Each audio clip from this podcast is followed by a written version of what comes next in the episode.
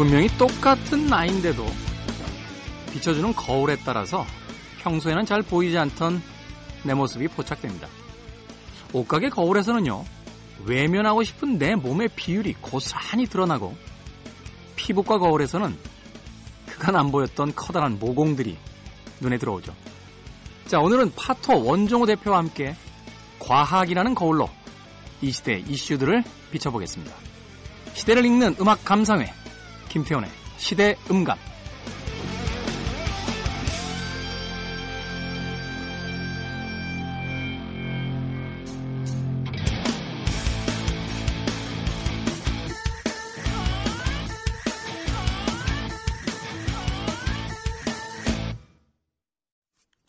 그래도 주말은 온다. 김태훈의 시대 음감 토요일 2부에 이어서 일요일 3부 시작했습니다. 어, 시대 음감은요, 토요일과 일요일, 어, 낮 2시 5분, 그리고 밤 10시 5분 하루에 두 번 방송을 하고요. 또 본방을 못 들으신 분들도 팟캐스트를 통해서 청취를 하실 수 있습니다. 어, 저희 팟캐스트 방송 후기 남겨주시면요, 어, 우리의 넘버원 작가, 이걸 자기가 이렇게 쓴 사람이 어디 있어요. 참. 우리 생선 작가. 우리 생선 작가가 기분 좋을 때 답글도 종종 달아준다고 합니다. 뭐 이렇게 건방진 작가가 있죠. 성심 성의껏 달아주는 게 아니라 무슨 작가가 기분 좋을 때 달아준다고 그래요. 아무튼 네 여러분들께서 많은 방송 후기 남겨주시면 어, 방송을 저희들이 만드는데 에, 참고하도록 하겠습니다. 자 어제 이어서 오늘도 과학으로 보는 우리 시대의 이슈들 과기부 네 과학과 사람들의 파토 원종호 대표님 나오셨습니다. 안녕하세요. 안녕하세요. 과학이 우리의 현실을 아주 어, 적나라하게 보여주는 거울이다. 네. 동의하십니까? 네, 동의하고요. 아까 저 모공 얘기하시고 몸매 얘기하셨는데 그 부분도 아주 절실하게 동의합니다. 그럴 때 있어요. 그 아침에 이렇게 외출하려고 나왔는데 네. 저처럼 별로 이렇게 외모에 신경 안 쓰는 사람도 그날따라 옷 입은 옷이 좀 이상하다거나 얼굴이 왜 행색이 좀 초췌해 보이면 네. 아, 기분도 별로고 어디 지나다닐 때마다 이렇게 반사되는 유리의 거울 효과 같은 게 이렇게 있어도 그쵸. 애써 이렇게 안 보게 되고 카페 같은 데 앉으면 가끔씩 저쪽에 반사되는 유리나 거울이 있는 경우 있잖아요. 그렇죠. 계속 그쪽 안 보려고 일부러 아마도 어쩌면 음, 과학이 명백한 해답을 주고 있음에도 불구하고 자꾸 신비로운 무엇인가에 매달리는 사람들의 심리가 네. 바로 그런 게 아닐까라는 또 생각을 해보게 돼요. 그렇죠. 음. 안 보고 싶은 거. 그렇죠. 보고 싶은 것만 또 내가 원하는 모습으로 보고 싶은 거. 그렇죠. 네. 아, 그러다 보니까 뭔가 그 절대적인 사실을 뛰어넘는 무엇인가가 좀 있어졌으면 하는 바람이 바로 그런 신비로운 무언가를 찾게 되는 게 아닌가 하는 생각이 듭니다. 예전에 그 범죄 재구성인가요? 그 영화를 보면 그 마지막에 어, 박신양 씨가 이런 대사를 해요. 거기 이제 사기를 치는 사기꾼들의 이야기인데 네. 아, 사람들은 우리의 사기에 속는 게 아니다. 자신들의 욕망에 속는다라는 음. 이야기를 하는데 바로 그런 이야기들을 음, 오늘 또 과학을 통해서 어, 해주시길 바라겠습니다. 자, 오늘은 어떤 이야기를 가지고 또 과학 이야기를 해볼까요? 아, 오늘은 이세돌과 알파고 기억하실 거예요. 기억하죠. 제가 그렇죠. 그 2국하고 5국을 S방송사에서 저 해설했어요. 아, 그러셨어요? 네. 바둑을 좀 많이 두시나요? 급수가 높은 편은 아닌데 네. 바둑은 뭐 20년 넘게 꾸준히 그러시군요. 예, 두고 있습니다. 어, 이게 사실은 굉장히 시의성이 있었어야 하는 얘기인데 우리가 놓친 이야기들. 네. 즉 알파고는 지금 무엇이 돼 있나? 아, 3년이 지난. 3년이 지난. 네, 알파고의 3년 됐군요. 그렇습니다. 그 알파고의 진화 이런 것들을 우리가 지금 따라가지 않고 있거든요. 이 이세돌 건도 이세돌과 알파고의 대국도 사실 월드컵 같아서 그때만 딱 관심을 가졌지. 네. 이게 지나고 난 다음에 뭐 바둑 붐이 일어난 것도 아니고 인공지능 붐이 일어난 것도 아니고 음. 알파고는 우리의 기억에서 잊혀졌습니다. 그렇다 일반적인 대중들의 머릿속에서는 잊혀졌네요. 그렇죠. 네. 그 얘기를 좀 드리려고 합니다. 어, 그러네요. 저는 계속 바둑을 두고 있으니까 네. 최근에도 그 나오는 인공지능들에 대한 이야기를 좀 듣거든요. 네네. 심지어는 그 컴퓨터에는 그 정도 수준의 인공지능은 아닌데 네. 휴대폰에 저도 그 인공지능을 하나 깔아가지고 네네. 대국을 계속 하는데요. 맨날 쳐요. 뭐 어차피 이서, 이서들이 아니시니까. 그렇죠. 그렇게, 그렇게 뭐, 저도 자위를 합니다. 자, 알파고 이후의 인공지능. 어떤 방향으로 흘러가고 있고 또 어떻게 개발 혹은 발전되고 있습니까? 일단 제가 오늘 드릴 내용은 알파고가 어떤 식으로 변해왔는지 네. 그리고 지금 어떤 성취를 이뤄냈는지를 얘기를 드릴 건데요. 일단 기억을 다시 한번 복귀시켜 드리면 2016년 3월에 네. 이세돌 구단을 상대로 알파고가 4대 1의 승리를 거두게 되죠. 4대 1의 승리였죠. 예. 네, 4국만 이겼고 네. 네. 1국부터 5국까지 다 졌죠. 어, 거기까지 우리가 다 알고 있는 사실이고요. 네.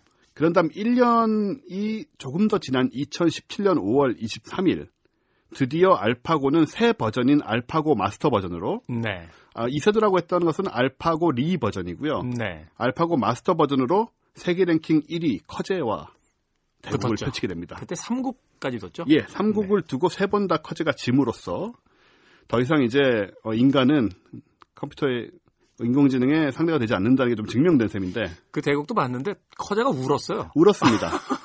유명한 장면인데요. 네. 지금 패배를 직감하면서 울더라고요. 네. 사실 알파고 이세돌 전 때만 해도 커제가 한마디씩 했잖아요. 그렇죠. 나 같으면 이길 수 있다. 그러니까 이러면서 왜 그런 수를 들는지 이해를 못하겠다. 막, 막, 막 뭐라 그랬는데. 그랬죠. 그런 다음에 네. 물론 이제 업그레이드된 버전이긴, 하, 버전이긴 하지만 어쨌든 3연패를 하고 이제 눈물을 흘렸는데 어, 제한 시간 1시간을 남기는 시점에 돌연 자리를 떠났다가 10여 분 만에 돌아오고 뭐 이런 모습도 보였고요. 네. 나중에 인터뷰한 걸 보니까 져서 운 게 아니고 이길 수 없다는 절망감 때문에 울었다고 하더라고요.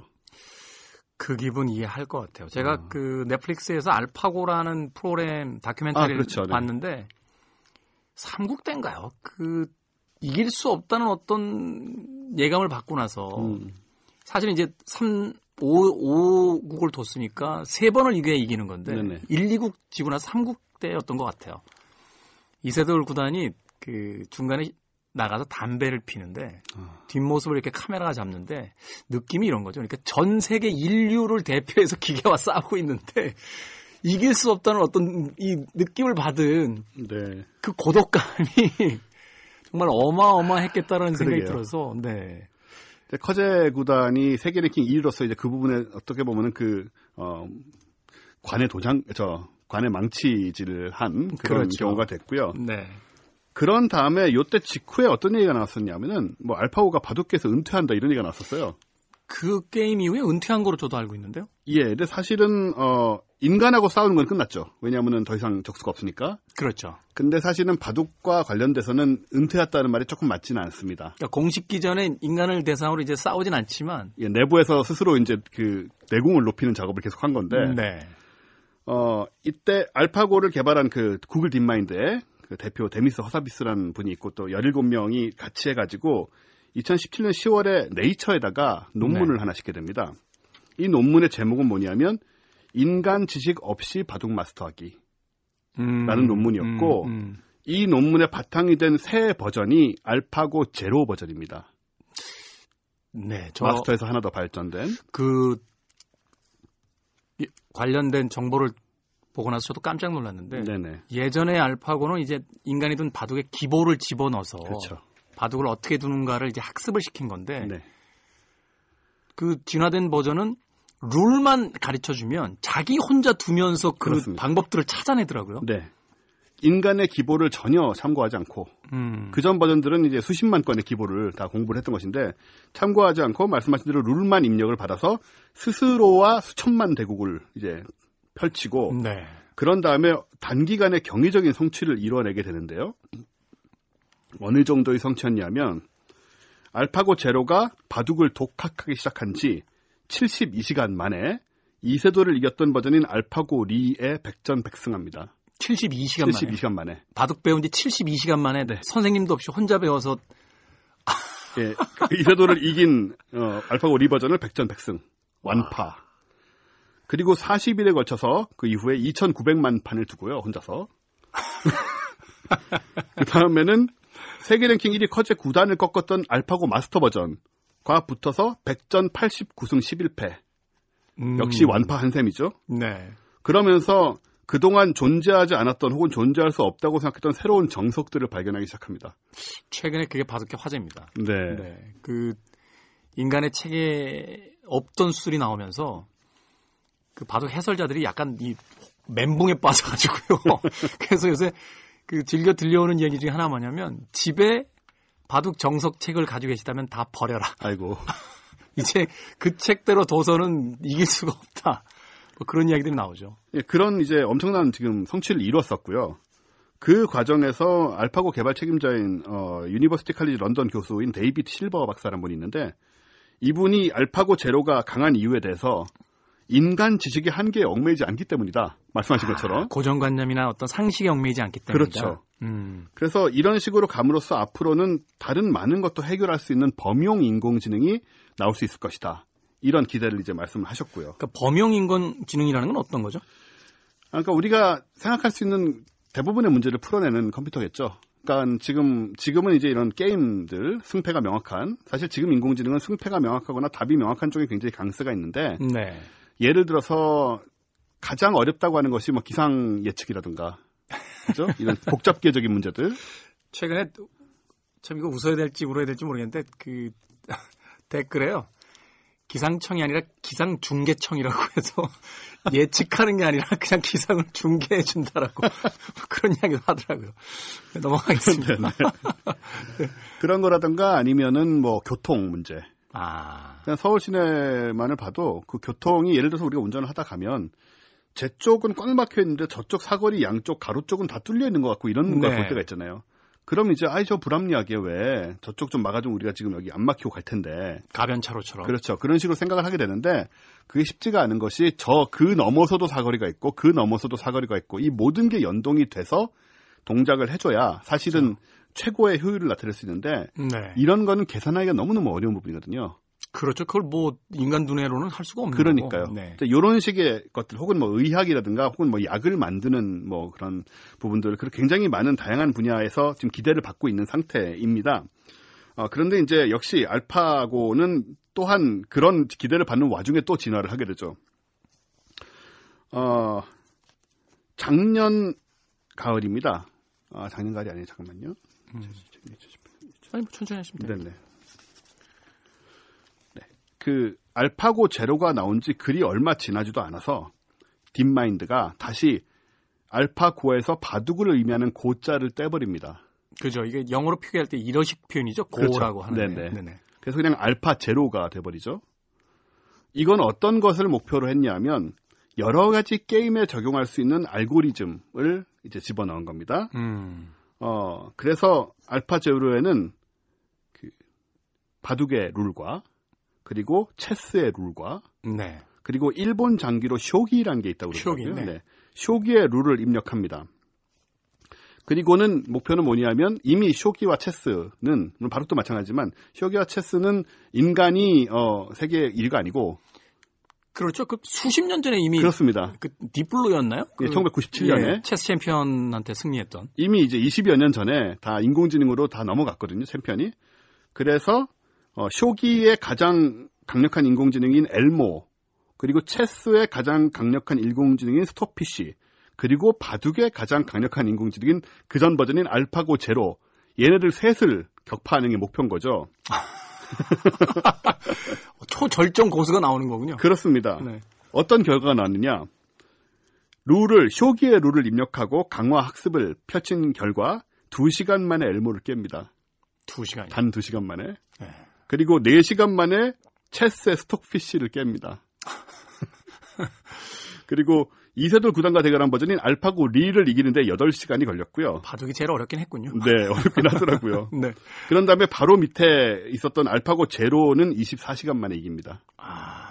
그러니까 이게 이런 식으로 이제 다양한 게임에 적용할 수 있는 그런 알고리즘을 또 가지게 된 거고 역시 말씀드린 대로 이런 식으로 해서 많은 다양한 문제, 사회 속에 있는 문제들을 풀어낼 수 있는 그 범용 컴퓨터의 길을 가는 것이 지금 알파 제로의 방향이라는 거죠. 영화가 하나 떠오르는데요. 그 매트릭스라는 영화를 보면 네. 이 주인공들이 어떤 무기를 사용하거나 이제 그 무술 같은 거를 못 하니까 어, 그 프로그래머한테 나 지금 쿵 해야 돼. 나 지금 어떤 무기 사용해야 돼. 뭐 헬기 조종해야 돼. 사용법 좀 집어넣어 줘라고 하면 그 프로그래머가 그 광케이블을 통해서 그렇죠. 딱그 사용법, 조정법 이런 걸 딱 넣어주잖아요. 목 뒤로 그러니까, 확 들어가죠. 네. 그러면은 불과 몇 초 만에 네. 무술의 달인이 되고 예. 막 총기와 헬기 조정법을 다 익히게 되는 건데 그게 SF적인 상상력인 줄 알았는데 그게 실제로 되는 거네요. 말하자면 그 알파 제로를 저 알파 제로를 통해서 알파 제로는 그걸 하고 있는 거고요, 거의. 그렇죠. 그러니까 예. 룰만 알려주면 자기 혼자 학습을 통해서 어떤 네. 분야의 마스터가 단기간에 돼버리는 거죠. 그렇죠. 그냥 할 줄 아는 정도가 아니고 세계 1위가 되고 마는. 와. 이게 지금 현실에서 벌어지고 있는 상황입니다. 네. 불과 2, 3년 만에 알파고가 이제 여기까지 지금 가 있는 것이고 또 알파 제로 같은 경우에는 사고 방식도 예전에 비해서 좀 사람 같은 형식으로 사고를 하기 시작을 했어요. 어떻게요? 뭐 우리랑 똑같은 방식은 아니겠지만 네. 예를 들어서 보통 이제 이런 방식들은 굉장히 많은 경우의 수를 계산하는 거 아니겠습니까? 음. 그래서 그때 알파고 때도 이세돌 때도 어 바둑에는 뭐 우주의 원자보다 더 많은 경우의 수가 있기 때문에 그걸 다 계산할 수 없을 것이다 이런 얘기로 또 이세돌의 이, 어, 승리를 점친 경우도 있었거든요. 사실 경기하기 전엔요, 그 이세돌 구단도 이렇게 인터뷰했어요. 그 승리가 문제가 아니라 전승하느냐 아니면 한 번 정도 치느냐 이게 문제다 이렇게 이야기를 했었는데. 네. 저희도 팟캐스트 방송으로 이걸 이제 어, 대국이 있기 전에 그 프로 구단을 모시고 방송을 했었는데 그분도 한 번만 져도 인간의 패배다라고 굉장히 자신 있게 말씀을 하셨거든요. 그거는 절대로 지지 않겠다는 얘기를 이제 사실 하신 건데. 네. 근데 저희 이제 대국이 진행, 진행되는 동안에 제가 연락을 드렸더니 정말 너무 순수하고 순진하게 이분들 굉장히 바둑하는 분들이 순진하시잖아요. 네. 한 번만 이겨도 인간의 승리인 것 같아요라고 얘기하시는 거예요.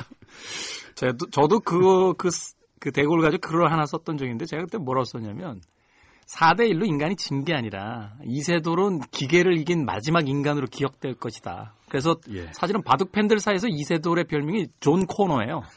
터미네이터하고 싸워서 이겼던 마지막 인간으로 불리는데 실제로 그렇게 된 것 같습니다. 제가 그 사국 때 대국장이 있었습니다. 네. 그 한국 기업분들하고 그 대국장에서 그 검토실에서 그걸 보고 있는데 그게 제가 기억이 맞다면 그 백과 백 사이에 아마 끼워 붙였던 그 흑, 아, 그 흑과 흑 사이에 끼워 붙였던 178수인가 아마 그랬을 거예요. 그런데 네. 그 78수가 딱 떨어지는 순간 그 대국장 검토실에 있던 분들이 예상을 못 했던 수라. 음. 저수가 돼? 돼? 돼? 하더니 검토를 해보시고 야 이거 되는 것 같다. 되는 것 같다. 하더니 음. 분위기가 이상해지는 거예요. 물론 이제 국후에 나중에 검사 검토를 인공지능으로 해봤더니 그 수도 안 먹힐 수 있는 수였는데 네. 그 알파고가 그 수를 이제 계산을 못 하고 있다가 그 수가 떨어지니까 이제 그다음부터 혼란이 생기면서 이제 버그가 생기기 시작을 하는 과정으로 가게 되는데 그 한 판을 이기고 나서 그 대국장 분위기가 어느 정도였냐면요. 그 냉정한 기자들이 막 환호성을 지르고 그 이세돌 구단 들어오는데 뭐 거의 뭐라고 해야 되나요? 월드컵 우승한 팀 그 받아들이듯이 제가 그, 그 기억이 나네요. 존 코너가 마침내 승리한 분위기. 그렇죠. 터미네이터를 마침내 굴복시키고 존 코너가 등장하는 그런 어, 느낌이 있었던 걸로 저도 기억이 됩니다. 예. 이제 저런 상황도 이제 다 끝난 얘기고 더 이상 이제 이길 수 없다 인간이. 네. 예. 그런 상태인데 어쨌든 간에 사람처럼 사고한다는 얘기는 초당 탐색 수를 가지고 우리가 인공지능의 속도 이런 걸 많이 얘기를 했는데 네. 체스의 챔피언인 스톡피쉬 같은 경우에 예를 들어서 초당 7천만 개의 수를 읽을 수 있습니다. 1초에 7천만 개. 예, 그러니까 인간이 이긴다는 건 상상도 안 되는 거죠. 근데 놀랍게도 스톡피쉬를 이긴 알파 제로는 8만 개밖에 안 읽었습니다. 수를. 어, 그런데 이길 수 있어요? 예, 그래서 이게 어떤 식이냐면 어, 모든 경우의 수를 다 보는 것이 아니고 그 중에서 적당히 추출을 해서 그러니까 이게 어느 정도는 인간의 직관이 작동하는 방식이 이런 게 아닌가 생각이 되는데 적당히 이제 그 비율로 맞춰서 추출을 해가지고 그것만 보는 거예요, 그냥. 그렇죠. 그 네. 바둑을 둘 때 저야 뭐 하수니까 통영이 별로 안 되겠습니다만, 그러니까 황단 자리는 안 봅니다. 그러니까. 일단은 네. 우리가 이제 그 경험적으로 아는 네네. 그리고 어떤 수가 하나 떨어지면 그 근방 혹은 뭐 거기에 영향을 줄 수 있는 반대쪽 정도를 생각을 해서 경우의 수를 줄여놓고 네. 그 수, 왜냐면 초읽게 몰리니까 네, 그렇죠. 그 수를 가지고 계산을 하기 시작하거든요. 그러니까 이를테면 그런 식으로 알파주로가 하기 시작했다는 거죠. 와, 예. 무시무시하네요. 그래서 어 쇼기에서도 엘모가 인공지능 엘모가 초당 3,500만 개의 수를 탐구할 때 알파 제로는 4만 개밖에 안 받고요. 그러면서도 격파를 해나가는 거죠. 아, 그 직관의 놀라움이라는 게 예. 참. 아마 컴퓨터, 이런 게 직관이 아닌가? 컴퓨터가 직관적 사고를 한다고요? 결과적으로 그렇게 보이는 거죠. 네, 네. 결과적으로 그렇게 보이는 건데 네네. 그것 그러니까 인간의 직관이라는 것도 사실은 우리가 그냥 감이라고 애매한 것으로 이야기했지만 네. 그 인공지능을 통해서 거꾸로 생각을 해보면 그것도 고도화된 우리의 계산 능력일 수도 있었겠네요. 그렇죠. 아마 그렇게 보는 거죠 지금은 다. 아... 그런 계산 능력인데 우리가 이제 무의식적으로 하다 보니까 그 정확하게 그 프로세스를 아주 자신도 못 느끼지만 사실은 경험과 이런 것들이 녹아 있는 어떤 계산법이 아니었겠느냐 그렇게 생각을 네. 되는 것이고 지금 알파고는 그런 의미에서 인간과 비슷한 방식으로 좀 사고를 한다라고 보여진다는 얘기죠. 네. 어, 그래서 이제 지금 알파고의 범용화가 지금 진행되고 있는 것으로 보입니다. 지금 발표가 안 나왔기 때문에 논문 같은 게 현재 상태 정확하게 알 수가 없는데 저희가 너무 이제 바둑이라든지 게임 얘기만 하고 있는데 이게 네. 발전한 게 됐을 때 이제 미치게 될 영향들을 지금 바로 그 범용화에서 좀 소개를 해주시면 좋을 것 같아요. 어, 그러니까 인류 문명의 복잡한 문제들, 경제, 음. 행정, 범죄, 교통 이런 것들 지금 매우 복잡하고 우리가 열심히 노력해왔지만 잘 해결이 안 되는 뭐 식량, 그죠? 에너지 이런 굉장히 많은 문제들이 있습니다. 여기에 대해서 전반적으로 효과적인 답을 찾아내는 것이 범용 컴퓨터의 사실 목적이죠. 아. 예. 그러니까 경제 같은 경우에도 우리가 경제학 뭐 수학이 많이 들어가는데 그럼에도 불구하고 수많은 변수라든가 여러 가지 상황들 때문에 경제학적인 예측이 안 맞는 경우가 굉장히 많잖아요. 네. 이런 여러 가지 문제들 우리가 뭐 쉽게 답을 내는 거는 굳이 얘네가 건드릴 필요가 없겠지만 그렇죠. 어렵다고 생각되는 문제들 근데 이런 것들이 어떻게 보면은 SF 영화들에서 조금씩 조금씩 나온 그런 포인트들이 많은 게 예를 들어서 범죄다. 라고 하면은 실제로 지금 그런 시도가 어떤 나라들에서 있는 걸로 아는데요. 범죄를 일으킬 만한 사람들을 미리 예측해서 따로 관리한다라는 그 SF 소설에도 있었고 영화도 있었잖아요. 그렇죠. 마이너리티 네. 리포트 같이 네. 그거 약간 신비주의적 분위기가 있긴 합니다만은 그런 이제 통계를 통해서 그런 거를 관리하는 그런 것들을 이제 컴퓨터가 할 수 있는 지금 수준에 도달하고 있다는 거죠 거의. 이런 것들을 종합적으로 다루어내고 만약에 이건 약간 SF적인 얘기입니다만은 만약에 어떤 하나의 컴퓨터 시스템이 거대한 이제 물론 컴퓨터 시스템이란 게 우리 옛날처럼 뭐 방 안에 한 대가 있고 이런 건 아닐 겁니다. 이제 네. 클라우드로 연결돼 있는 이런 시스템일 텐데 그 인공지능도 그런 시스템이잖아요. 그렇죠. 그런 네. 식으로 많이 이제 작용을 하게 되는데 클라우드로 연결된 시스템들이 지구 전체를 예를 들어서 경제, 행정, 범죄, 교통 이런 것도 다 사실이 연결돼 있는 부분들이 있잖아요. 그렇죠. 사회 어떤 뭐, 네. 네. 네. 이런 것들을 다 통합해서 관리한다면 어, 걔가 이제 지구의 조종자가 되겠죠. 드디어 스카이넷이 나오는 겁니다.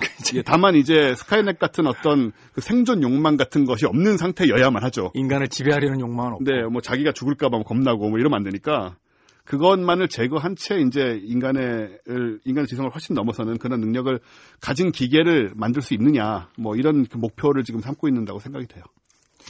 제가 오늘 영화 얘기 참 많이 하게 되는데요. 그 단편 애니메이션 중에 요거트가 세상을 지배하게 됐을 때인가요? 그 아, 영화? 아, 모르겠습니다. 우연한 계기에 의해서 요거트 있죠? 우리가 먹는 인공지능을 갖게 돼요. 네. 근데 완벽한 이제 천재적인 인공지능인 거죠. 음. 그래서 그 정치인들을 찾아가서 자기에게 전권을 주면 그 경제를 경제 사회 뭐 범죄 다 해결하겠다. 처음에 비웃어요. 근데 이제 상황이 안 좋아지니까 마, 믿고 맡겼는데 완벽한 마스터 플랜을 줍니다. 이렇게 하면은 된다. 네. 그 다음 장면이 폭소가 터지는 게 언제나 그렇듯 인간은 그대로 하지 않았다. 그래서 지구, 지구 가 멸망합니다. 그러면서 오. 그 결국은 요거트가 이제 정권을 갖게 됐다가 그 정권을 다 갖게 되니까 이제 지구가 평화롭고 아주 살기 좋아진 거죠. 네. 그리고 나서 마지막 장면이 다시 한번 반전인데 지구를 떠납니다. 요거트가 네. 우주선을 만들어서 어, 인간들하고 계속 해봐야 의미가 없어서 이제 외계에 가서 자기들끼리 하겠다고 떠나버리는 정말 황당한 그 이야기다라고 생각을 했는데 그 일정 부분이 지금 과학적으로 가능하다는 거잖아요. 네. 그리고 사람들이 그 시키는 대로 안 하고 계획했던 대로 안 한다는 부분이 되게 찔리네요. 분명히 그렇게 될 것 같아서. 완벽한 계획을 줘도 네. 그대로 안 한다는 거예요, 인간이. 그래서 결국은 망한다. 아, 그거 관련돼서 제가 이거 좀 결론적으로 얘기할 부분이 또 하나 있는데요. 네. 사실 지금 알파즈로 이런 식의 인공지능이 정말 스카이넷처럼 뭐 어떤 죽음에 대한 공포가 생기고 삶의 의지가 생겨서 우리를 정복한다 이런 방향은 아닐 것 같습니다. 지금 봐서는. 네. 근데 알파 제로나 이런 지금의 인공지능에 우리가 가장 부담을 갖게 되는 부분은 뭐냐면 아까 바둑도 그렇지만은 이런 뭐 행정 경제 뭐 범죄 이런 것에 대해서 답을 낼 때조차 우리가 왜 어떤 사고를 통해서 이런 답을 내는지 우리가 알 수 없다는 겁니다. 아, 바둑 때도 그랬잖아요, 그죠? 그렇죠. 이 수를 왜 두는지 사실 모르지 않습니까? 그래, 그래서 사실은 해설자들이요, 그 보셨겠습니다만 그 바둑 해설할 때 다들 멘붕이 왔어요. 네. 이게 뭐죠? 다 이러면서 해설을 못하니까 해설자들이 앉아 있는거요 네. 너무 복잡하고 많은 데이터들을 처리하기 때문에 우리가 따라갈 수 있는 속도도 아니고 따라갈 수 있는 논리도 없습니다. 이건 사실 통계잖아요. 지금 그렇죠. 알파고가 다루고 있는 거는 답은 내지만 그 사고 방식은 인간과는 완전히 다른 거거든요. 그렇죠. 그래서 이럴 때 만약에 굉장히 중요한 문제에 있어서 그러니까 이 컴퓨터가 어, 지구의 많은 부분을 이제 도와주고 있다고 가정했을 때 굉장히 중요한 문제에 대해서 말도 안 돼 보이는 해결책을 제시하면 우리는 어떻게 해야 될 것인가? 그러니까요. 제가 이제 강의 다니면서 예를 드는 게 어떤 거냐면 뭐 이런 컴퓨터가 한 100년 정도 지구를 정말 잘 통제를 했습니다. 그래서 우리가 천국같이 살고 있어요. 모든 게 잘 잘 돌아가고 잘 이루어지고 전부 뭐 평화롭고 막 식량 배분도 잘 되고 근데 갑자기 소행성이 하나가 날아오는 게 밝혀진 거죠. 음. 그래서 이제 몇 년 후에 얘가 떨어진다. 그래서 결론이 내려서 결론이 결론이 내려져서 우리가 이 컴퓨터한테 물어봤습니다. 알파고의 뭐 한참 뒤에 후손이겠죠. 이런 상황이 벌어졌다. 네가 늘 그래왔듯이 이번에도 솔루션을 내놔라 했더니 전혀 이해할 수 없는 예를 들어서 당장 뉴욕에 가서 어, 자유의 여신상을 폭파해라. 음. 라는 걸 솔루션으로 내는 거예요. 네. 근데 우리 상식으로는 전혀 맞지도 않고 이해도 되지 않고 이걸로 해결될 리가 없잖아요. 그렇죠. 하지만은 지난 50년, 100년 동안 이 컴퓨터는 우리가 풀 수 없을 거라고 생각했던 모든 문제를 풀어왔던 거죠. 그럼 여기서 우리는 어떻게 행동해야 될까요? 폭파하겠죠. 아... 그렇죠. 그 부분이 오늘 이제 마무리로서 네. 그 원종호 대표님과 좀 해보고 싶은 이야기인데 신이 되는 거죠. 그렇습니다. 네, 그 프로바둑 구단인 서봉수 구단이요. 예전에 인공지능이 이제 나오기 전 한참 전에 만약에 바둑에 신이 있다면 몇 점을 깔고 두면 자신 있느냐? 라고 했더니 두 점을 깔면 모르겠고 석 점을 깐다면 바둑에 신이 와도 쌓아볼 만하다. 어. 라는 이야기를 하셨다는 거예요. 네. 지금 현재 최고로 진화된 그 인공지능 바둑을 두는 어, 인공지능의 치수가 어떻게 되냐면 세계 최고수 인간 기사가 붙었을 때 두 점을 깔면 인간이 진답니다. 아. 세 점을 깔면 한번 쌓아볼 만하다는 거예요.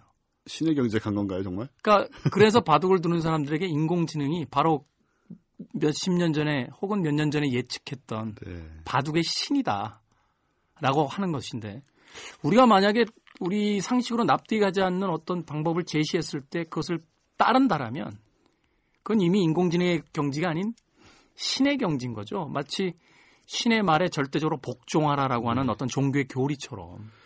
근데 또 한편으로 만약에 그걸 안 따른다고 하면 우리가 그때에 이르기까지 인공지능이라는 걸 만들어서 우리가 우리가 심지어 거기에 의존하게 될 때까지의 어, 발달시킨 기술, 인류가 직접 시킨 문명, 과학 기술을 또 부정하는 거거든요.